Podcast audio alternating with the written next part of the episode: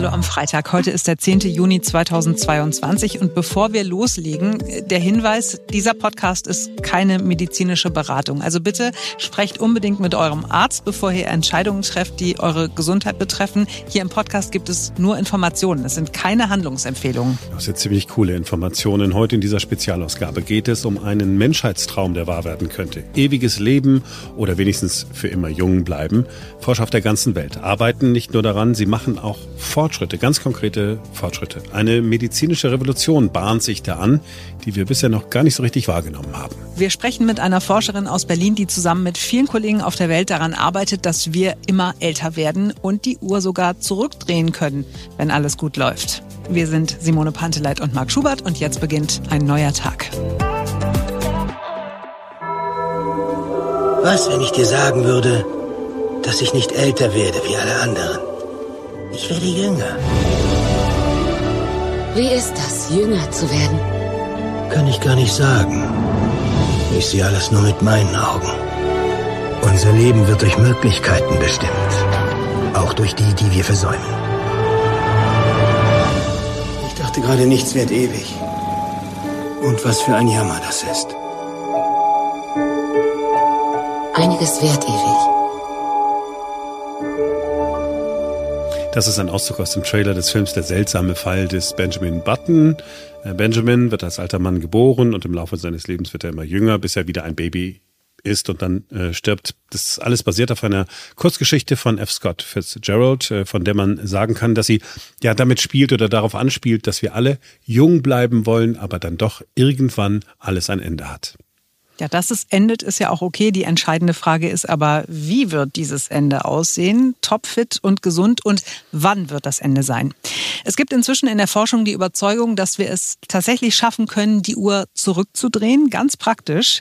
In den USA ist ein Harvard-Wissenschaftler zu einer Art Popstar in der Gesundheitsszene geworden. Es ist Professor David Sinclair, der mit seinem Team erforscht, was genau uns altern lässt und vor allem auch, was man tun kann, damit sich das ändert. Hier ist David Sinclair bei bei einem TED Talk vor einigen Monaten. What has happened in the last 25 years is nothing was in den vergangenen 25 Jahren passiert ist, ist geradezu revolutionär. Gott sei Dank komme ich von der Harvard Medical School, sonst würde man mir äh, kaum glauben. Aber diejenigen von uns, die in den 60er, 70er und 80er Jahren geboren wurden und diejenigen, die jetzt gerade in den 20ern sind, werden von diesem wirklich großen Fortschritt profitieren, von dem ich heute erzählen werde real major advance that I'm going to tell you about today. Und das, was er dann präsentiert, sind Ergebnisse seiner Forschung. Die Zellen erblindeter Mäuse werden verjüngt und die Mäuse können wieder sehen. Ältere Mäuse werden jünger und jünger. We now have the ability to reset the age of an entire animal, leading to one day being able to reset the entire age of our bodies. Wir sind jetzt in der Lage, das Alter eines ganzen Tieres zurückzusetzen, was dazu führen wird, dass wir eines Tages in der Lage sein werden, das Alter unseres Körpers zurückzusetzen. Das 22. Jahrhundert ist das Jahrhundert der Biologie. Es wird um die Fähigkeit gehen, das eigene Alter und die Geschwindigkeit des Alters zu kontrollieren. Mit diesen Werkzeugen und der Umkehrung des Alterns, mit Werkzeugen, die gerade erst auf den Markt kommen, wird sich der Bogen unseres Lebens auf eine Weise radikal verändern, die wir uns kaum vorstellen können.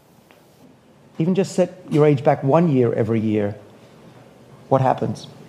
Right? Things then get really interesting. And that's the world that we have to stay alive to be able to witness. Wir stehen also demnach vor einer Revolution. Wir sind bald in der Lage, etwas zu tun, was keine Generation vor uns tun konnte, das Altern aufzuhalten oder sogar zurückzudrehen. Auch hier in Deutschland wird geforscht, unter anderem auch an der Charité in Berlin. Professor Dr. Ursula Müller-Werdern ist dort Direktorin der Klinik für Geriatrie und Altersmedizin und Leiterin der Forschungsgruppe Geriatrie. Sie wird uns sagen, dass die Wissenschaft in der Tat schon sehr weit ist und dass es jetzt schon Erkenntnisse gibt, die sich sofort umsetzen lassen. Hier ist das Interview. Frau Professor Müller-Werdern, schön, dass Sie Zeit für uns haben. Herzlich willkommen. Danke für die Einladung. Altersforschung, Geriatrie. Das ist Ihr Spezialgebiet. Sie forschen in diesem Bereich. Und ähm, das sind so Begriffe, wenn man die hört, denkt man an Treppenlifte, man denkt an Ginseng-Wurzeldinger, man denkt an Klosterfrau Melissengeist. Aber die Entwicklung ist in eine ganz andere Richtung gegangen in den vergangenen Jahren. Altersmedizin bedeutet heute, Menschen tatsächlich in die Lage zu versetzen, vielleicht ewig jung zu bleiben? Na, das ist ja ein alter Menschheitstraum, ewig jung zu bleiben. Da hoffen wir, dass wir alle daran teilhaben können. Und natürlich lebe ich auch diesen Traum mit in meinem Beruf.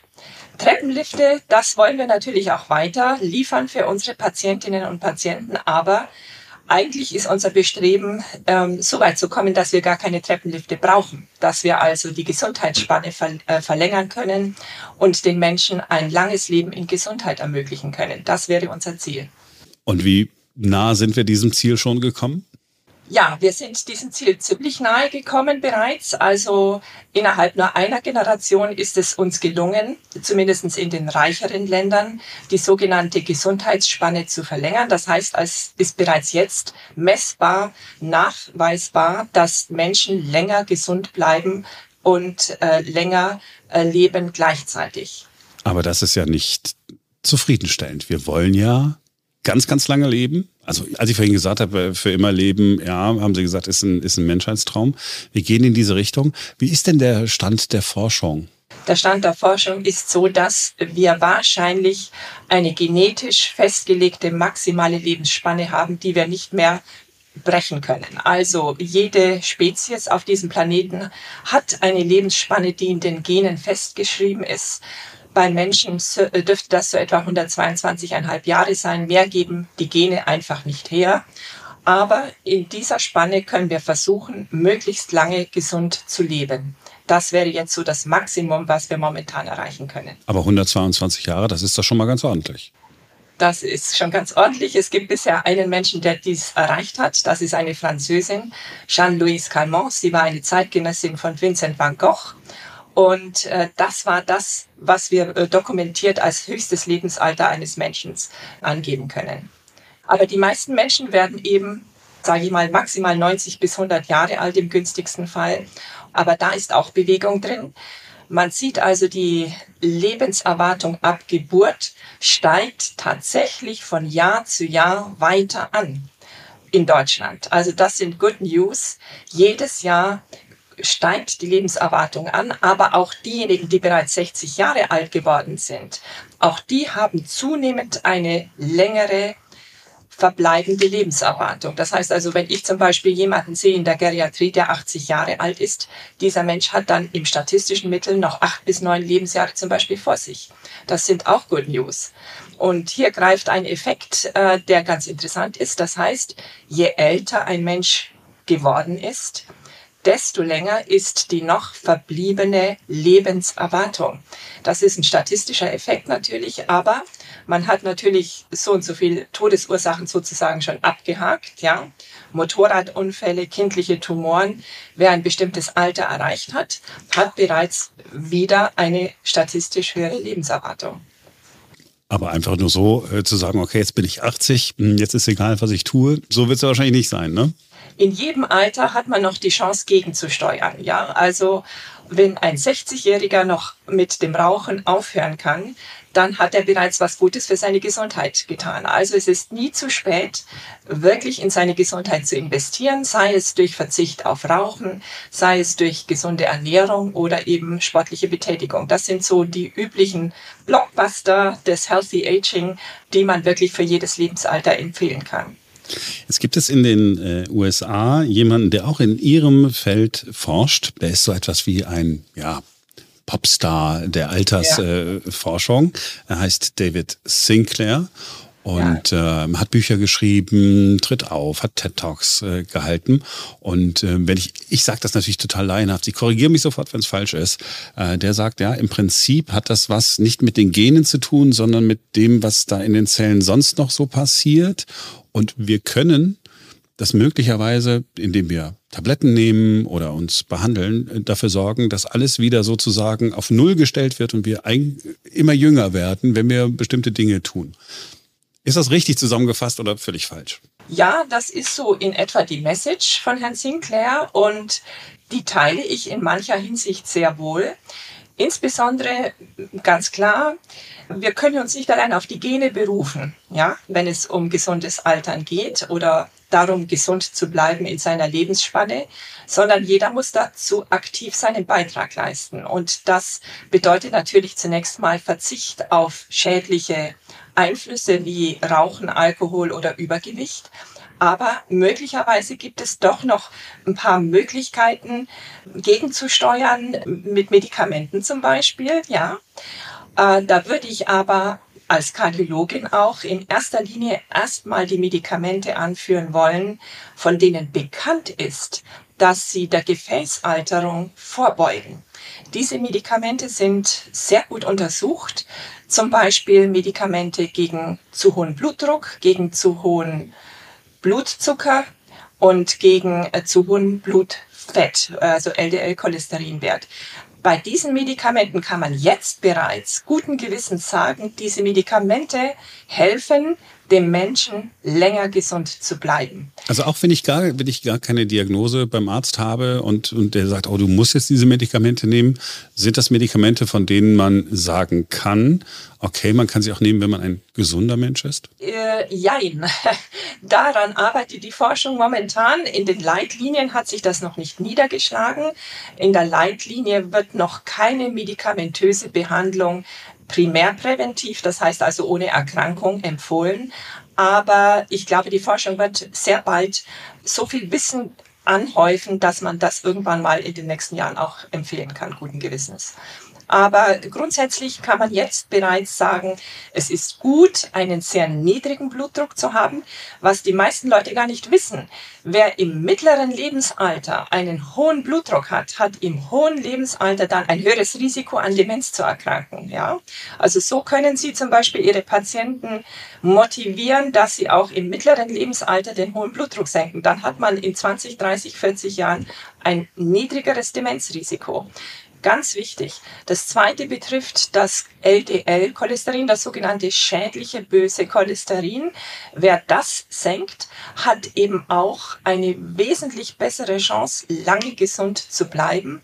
Und auch ein niedriger Blutfettwert hat auch eine Verbindung zum Beispiel zum Demenzrisiko und zum Risiko von Gebrechlichkeit. Also wer seinen Gefäßen was Gutes tut und seinem Herz was Gutes tut, tut auch was Gutes für sein Gehirn, tut auch was Gutes für seinen Bewegungsapparat. Also meine ja, Message, die ich persönlich jetzt erstmal loswerden möchte an dieser Stelle. Man muss gar nicht mal auf die neuen tollen Forschungsergebnisse warten. Zum jetzigen Zeitpunkt hat man bereits die Chance, wirklich für seine Gesunderhaltung was zu tun, indem man die Medikamente, die jetzt bereits verfügbar sind, wirklich konsequent anwendet. Zur Senkung des Blutdrucks, zur Senkung äh, des Blutfettwertes und äh, auch äh, zur Senkung des Blutzuckers. Ja. Das Aber natürlich, ich gebe Ihnen vollkommen recht. In 20 Jahren, wenn wir uns das nächste Mal sprechen drüber, hm. dann gibt es wahrscheinlich bereits Medikamente, die gegen die Alterung an sich eingesetzt werden können. Also die sozusagen die bösen Alterszellen eradizieren oder wegmachen äh, im Körper. Ähm, Alterszellen, also erstens, Sie unterschätzen mich. Ich warte keine 20 Jahre. Ich frage jetzt einmal in der Woche nach oder einmal im Monat, äh, wie, wie, der Stand der Forschung ist. Ja. Nicht, weil ich ewig leben will, aber weil ich ewig jung aussehen will. Ähm, vielleicht soll ich dann das Rauchen einstellen. Dann werden Sie jetzt sofort sagen, ja, das ist natürlich die Voraussetzung. Aber was Sie gerade gesagt haben mit, mit den Zellen, das heißt, äh, die alten Zellen kann man dann sozusagen aus dem Körper holen. Ich wirklich immer nur ganz naiv formuliert aus dem Körper holen. Dann bleiben nur noch junge Zellen übrig und die Zellen sind dann so wie bei einem beim 80-Jährigen genauso wie bei einem keine Ahnung 20-Jährigen. Das wäre die Hoffnung. Es sind ja manche Zellen bei uns im Körper äh, sozusagen liegen nur noch rum und machen Ärger. Ja? Diese Zellen müssen wir irgendwie loswerden. Da braucht man eine aktivere Müllabfuhr gewissermaßen, um diese alten Zombiezellen in unserem Körper loszuwerden. Und das ist eine Forschungsrichtung, dass wir Medikamente suchen, die diese Müllabfuhr im Körper aktivieren und die Zombiezellen einfach kaputt machen. Das wäre so eine Hoffnung der Altersforschung. Da laufen momentan einige Studien und ich persönlich glaube, dass wir da bald was haben werden, was wir den Menschen auch guten Gewissens anraten können, um dem Alterungsprozess vorzubeugen. Ja. Und wenn Sie sagen, es wird so nach so, so Stoffen gesucht, dann guckt man sich, sind das dann pflanzliche Geschichten an oder guckt man sich Medikamente an, die es schon gibt oder sind das so Chemie-Cocktails, die dann gesucht werden? Tatsächlich die Kombination von beidem. Also ähm, die erste Studie am Menschen, die mit einem solchen Senolytikum durchgeführt wurde, das war eine Kombination aus einem Zytostatikum und einem Pflanzenwirkstoff. Also, man darf die Pflanzen nicht unterschätzen. Pflanzen sind ganz geniale Lebewesen. Diese sekundären Pflanzeninhaltsstoffe, die haben eine sehr gute Wirkung im Körper. Deswegen ist auch die pflanzliche Ernährung so gesund, weil diese vielen Farbstoffe, die in den Pflanzen äh, vorhanden sind, der, das grüne, gelbe, rote Pigment von verschiedenen Pflanzen, die haben sehr gute Wirkungen gegen schädliche Sauerstoffradikale. Da kann man schon viel Gutes tun seinem Körper, wenn man pflanzliche Stoffe zu sich nimmt. Ähm, ja, und in Kombination eben mit einem solchen Zytostatikum oder einem anderen Medikament kann es gelingen, zumindest im Tierversuch, diese schädlichen Zombiezellen kaputt zu machen. Das wäre das Ziel. Ob es mit pflanzlichen Wirkstoffen allein gelingen kann, weiß ich nicht. Da laufen momentan Studien, zum Beispiel auch mit Fisetin, das ist auch ein pflanzlicher Wirkstoff, oder mit Quercetin. Das sind pflanzliche Wirkstoffe, die momentan untersucht werden, um eben diese seneszenten Zellen kaputt zu machen. Sie haben jetzt gerade zwei Beispiele genannt. Ähm Fisetin, Quercetin, da gibt es noch ein paar andere Ins.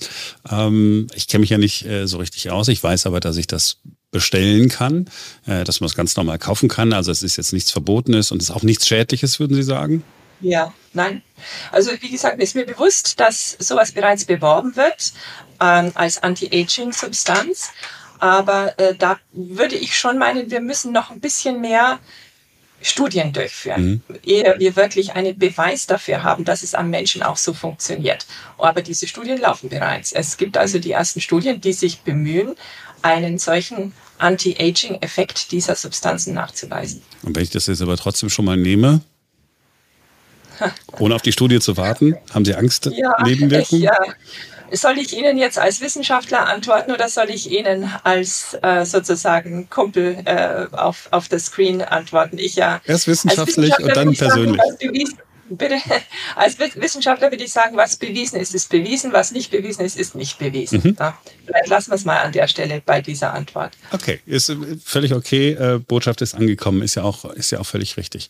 Als Sie gesagt haben, okay, ähm, in 10 bis 20 Jahren können wir ja möglicherweise das Altern behandeln, also das Altern an mhm. sich sozusagen wie eine Krankheit betrachten? Ja, dieser Meinung schließe ich mich an. Äh, das Altern ist sinnlos. Ja? Welchen Sinn hat das Altern? Dass wir natürlich alle alt werden, ein Jahr nach dem anderen leben, das ist das eine, aber dass wir gleichzeitig eben seneszent werden, alt werden, das ist wahrscheinlich biologisch einfach ein Abfallprodukt, weil die Natur gespart hat an Reparatursystemen in unserem Körper, damit das Gehirn sich höher entwickeln kann. Also es sind Ressourcen sozusagen abgezogen worden in der Evolution, um die Gehirnentwicklung zu befördern, sodass unsere Reparatursysteme brüchig geworden sind. Einfachere Lebewesen haben hervorragende Reparaturmechanismen. Und zum Beispiel so eine Hydra, ich weiß nicht, ob Sie sich sowas vorstellen können, äh, können so eine, mhm. äh, wie soll ich sagen, ein Meerestier mit mehreren Armen. Wenn man einen Armen abhackt, mhm. dann wächst der nächste wieder nach. Also die Reparatursysteme bei höheren Lebewesen sind brüchig geworden. Das ist der evolutionäre Preis, den wir für unsere Höherentwicklung bezahlen. Deswegen dieses Ansammeln von Müll im Körper hat biologisch keinen Sinn. Es ist ein Abfallprodukt der Evolution, der Höherentwicklung unseres Gehirns. Deswegen äh, spricht nichts dagegen, Altern zu behandeln. Ob Altern eine Krankheit ist oder nicht, Darüber streiten sich auch die Wissenschaftler. Ich selber gehöre der Gruppe an, die sagt, Altern muss behandelt werden. Es hat eigentlich keinen Sinn. Es macht uns nur Ärger. Es ist die Basis für Alterskrankheiten. Andere sagen, Altern ist etwas, was uns auszeichnet. So diese eher psychologische Betrachtung des Alterns. Es ist etwas, was wir schätzen sollen. Aber ich glaube, das ist noch nicht mal ein, ein Widerspruch, sondern es sind einfach unterschiedliche Brillen, mit denen ich das Altern betrachten kann. Ja. Ich, ja. ich, kann ja gerne, ich kann ja gerne weise sein, ja, wie so ein ja. Kreis und sehe aus wie 25 mit 95. Ist doch wäre für mich jetzt kein Problem, ehrlich gesagt. Für mich auch nicht, ehrlich gesagt, für mich auch nicht. Äh, was wir uns natürlich schon ähm, vorhalten müssen, ist, dass es natürlich eine Psychologie des Alterns gibt, dass man durch die Lebenserfahrung natürlich auch seelische Verletzungen erfährt, dass man ähm, Frustrationen erlebt und das kann man mit Senolytika nicht behandeln. Ja, also es wird so eine Art Dissoziation geben zwischen biologischem Jungsein und seelischem alt werden. Äh, aber warum eigentlich nicht? Da, da spricht aus, aus meiner Sicht äh, nichts dagegen, trotzdem das Altern zu behandeln, das biologische Altern. Weil es geht ja auch nicht nur um äh, die Lebensspanne, sondern ja. es geht ja auch um die Qualität. Es ist doch, äh, es wäre doch sensationell, wenn Sie, Sie haben vorhin einmal die Zahl 122, hat sich jetzt bei mir natürlich sofort festgesetzt, ja, ja 122 ja. Ähm, genannt. Es wäre doch ideal, wenn man bis 122 ganz mobil ist, nicht auf den Treppenlift angewiesen ist, nicht glaubt, dass man jetzt eine Ginsengwurzel in seinen Körper schieben muss, weil man Angst hat, Demenz zu werden, sondern weil man einfach weiß, ich lebe bis zum letzten Tag ja, selbstbestimmt, mobil. Das, das, das ist doch der eigentliche Traum. Vollkommen richtig. Irgendwann ist das Leben sowieso zu Ende und ich würde auch meinen, unser Ziel muss es sein, möglichst lange gesund zu bleiben, auch um die Chance zu haben, diese Jahre aktiv zu nutzen und selbstbestimmt zu nutzen. Ich glaube, das ist ein ganz wesentlicher Faktor fürs Glücklichsein, dass ich noch nicht abhängig bin von der ständigen Hilfe Dritter. Ja, das, das muss schon ein Ziel sein. Und deswegen unterstütze ich auch voll und ganz diese Bemühungen, das biologische Altern hintanzuhalten. Das ist eine, eine Welt, weite äh, Anstrengung. Sie haben es vorhin mal so kurz angedeutet, dass Sie mit ja. vielen Kollegen auf der Welt da daran forschen. Wie, wie tauschen Sie sich dann aus? Macht, macht jeder so sein Ding und dann treffen Sie sich auf einem Kongress einmal im Jahr oder alle zwei Jahre und sagen so, das, das habe ich jetzt? Oder ist das heutzutage, ich frage das wirklich so naiv, oder ist es heutzutage ja. wirklich so okay, dass Sie Ihre Ergebnisse sozusagen online stellen und innerhalb von Minuten äh, sagt ein, ein Kollege aus Australien, aus den USA, aus Südafrika, ja cool, ich habe da auch noch was und dann forscht man so oder ist das noch so ein bisschen, man wartet, bis dann diese Papiere veröffentlicht worden sind? Ja, die, die, Publikation der Ergebnisse, die funktioniert inzwischen tatsächlich auch auf den regulären Kanälen sehr, sehr schnell. Also natürlich, man schaut, was wird publiziert, man kommuniziert meistens tatsächlich auf, auf äh, wissenschaftlichen Meetings und äh, insofern ist diese Community ist tatsächlich weltumspannend aktiv. Es sind allerdings natürlich nicht nur Altersforscher oder Alternsforscher, die hier tätig sind, sondern sie können eigentlich in fast jede medizinische Fachrichtung gucken. Auf jedem Gebiet tut sich was. sagen wir mal zum Beispiel Hals-Nasen-Ohrenheilkunde unglaublich, was hier gelungen ist äh, mit den Cochlea-Implantaten, dass man eine Sinnesleistung, die im Alter verloren geht, wiederherstellen kann. Also dass man wieder hören kann? Dass man wieder was hören kann. Es ist, es ist eine unglaubliche Leistung, äh, weil das quält natürlich die alten Menschen, dass sie nichts mehr sehen können, dass sie nichts mehr hören können, dass man nichts mehr riechen und nichts mehr schmecken kann. Das ist furchtbar, dieser Verlust der Sinnesleistungen. Und die HNO hat es tatsächlich geschafft, mit den Cochlea-Implantaten einen Riesenschritt zu machen im Sinne der Wiederherstellung einer Sinnesleistung. Sowas müsste uns natürlich auch gelingen, ja äh, die, die, das Sehen wieder äh, möglich zu machen. Auch da gibt es Bestrebungen, die sogenannte Makuladegeneration zu behandeln mit Antikörper.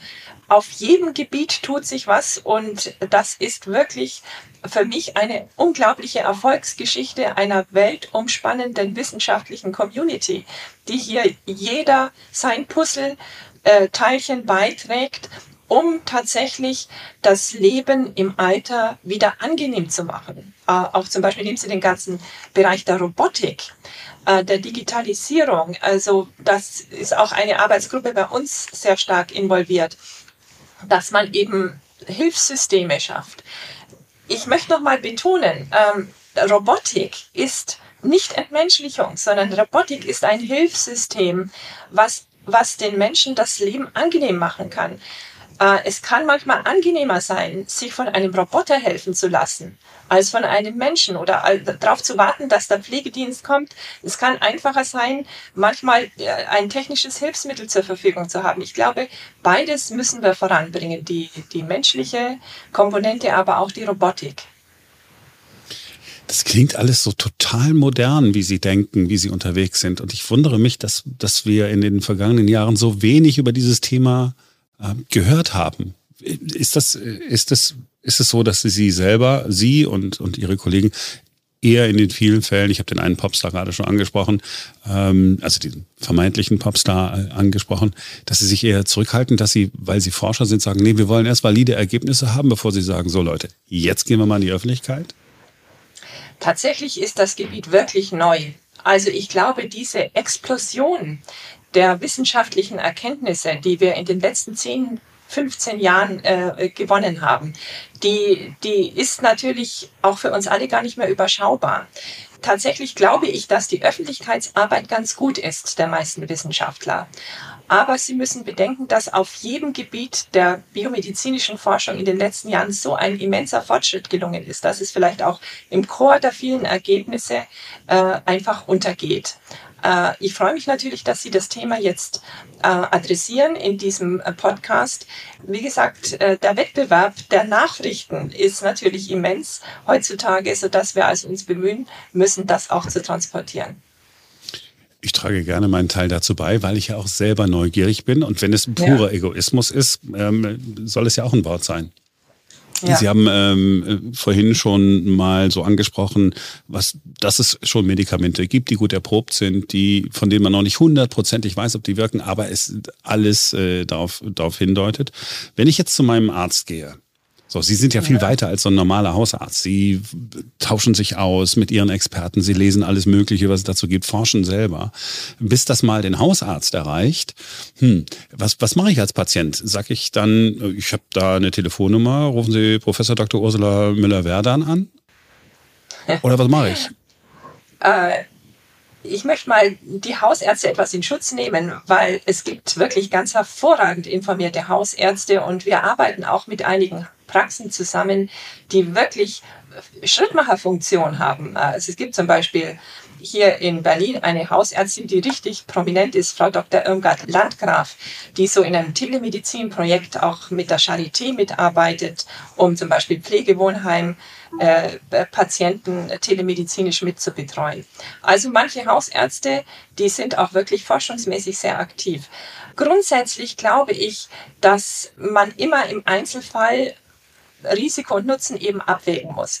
Ich selber würde schon jeden ermutigen, mit seinem oder ihrem Hausarzt ins Gespräch zu gehen, ob man nicht eine ganz scharfe Behandlung der Risikofaktoren des Herz-Kreislauf-Systems ein, äh, nachsucht. Also wirklich Blutdruck runter, Blutfette runter, Blutzucker runter. Das muss wirklich ein Ziel sein, weil da ist so viel Information da. Da ist die Evidenz überwältigend, dass es einen extrem günstigen Effekt hat. Insbesondere komme ich jetzt auf ein Lieblingsthema, das böse Cholesterin, LDL-Cholesterin. Ich würde wirklich jedem anraten, auch nur bei moderat erhöhtem LDL-Cholesterin sofort mit dem Hausarzt ins Gespräch zu gehen, ob man nicht ein Medikament nimmt, um dieses böse Cholesterin zu senken. Das schaffen sie nämlich mit Ernährung alleine nicht. Das schaffen sie nicht, indem sie auf das Frühstücksei verzichten. Sie müssen das LDL-Cholesterin, wenn sie es denn konsequent senken wollen, wirklich medikamentös senken. Und da bin ich jetzt wirklich missionarisch aktiv. Das kann man auch guten Gewissens Patienten im mittleren Lebensalter mit nur mäßig erhöhtem LDL-Cholesterin anraten, hier ein Medikament einzunehmen, was das sogenannte böse Cholesterin senkt. Die sind auch inzwischen nicht mehr sehr teuer, diese Medikamente. Ich glaube, das kann man wirklich breit empfehlen, dass die Menschen ein solches Medikament einnehmen. Mhm. Ich frage Sie nicht nach irgendwelchen Markennamen, aber jeder Hausarzt ja. weiß ja, ja. Äh, ne, was, was zu tun ist. Genau. Sie haben jetzt gerade, weil Sie gesagt haben, äh, Medikamente sind äh, nicht so teuer. Das Feld, in dem wir forschen, das ist ja möglicherweise ähm, auch eine Rettung für die angeschlagenen Gesundheitssysteme in vielen Staaten der Erde. Bei uns müssen wir uns ja nicht beschweren, aber das kann ja dauerhaft zu einer extremen Kostensenkung führen, wenn Menschen wegen aller möglichen Krankheiten nicht mehr behandelt werden müssen, wenn sie die Krankheit haben, sondern wir einfach vorher ähm, mit ein, zwei, drei, vier möglicherweise äh, Stoffen arbeiten, diese Medikamente geben, die am Anfang vielleicht teurer sind, ja. aber langfristig haben wir nicht nur uns selbst was getan, äh, außer dass wir vielleicht die, mit zu vielen Menschen auf dem Planeten leben. Das könnte ja vielleicht noch der Ansatz sein, wenn wir alle älter werden. Aber wenn diese ganzen altersbedingten Erkrankungen keine Rolle mehr spielen im Gesundheitssystem, das wäre ja, das wäre ja sensationell. Ja, das wäre sensationell, aber momentan würde ich schon davon ausgehen, dass wir es vielleicht schaffen, diese Krankheiten in ein etwas höheres Lebensalter zu verschieben.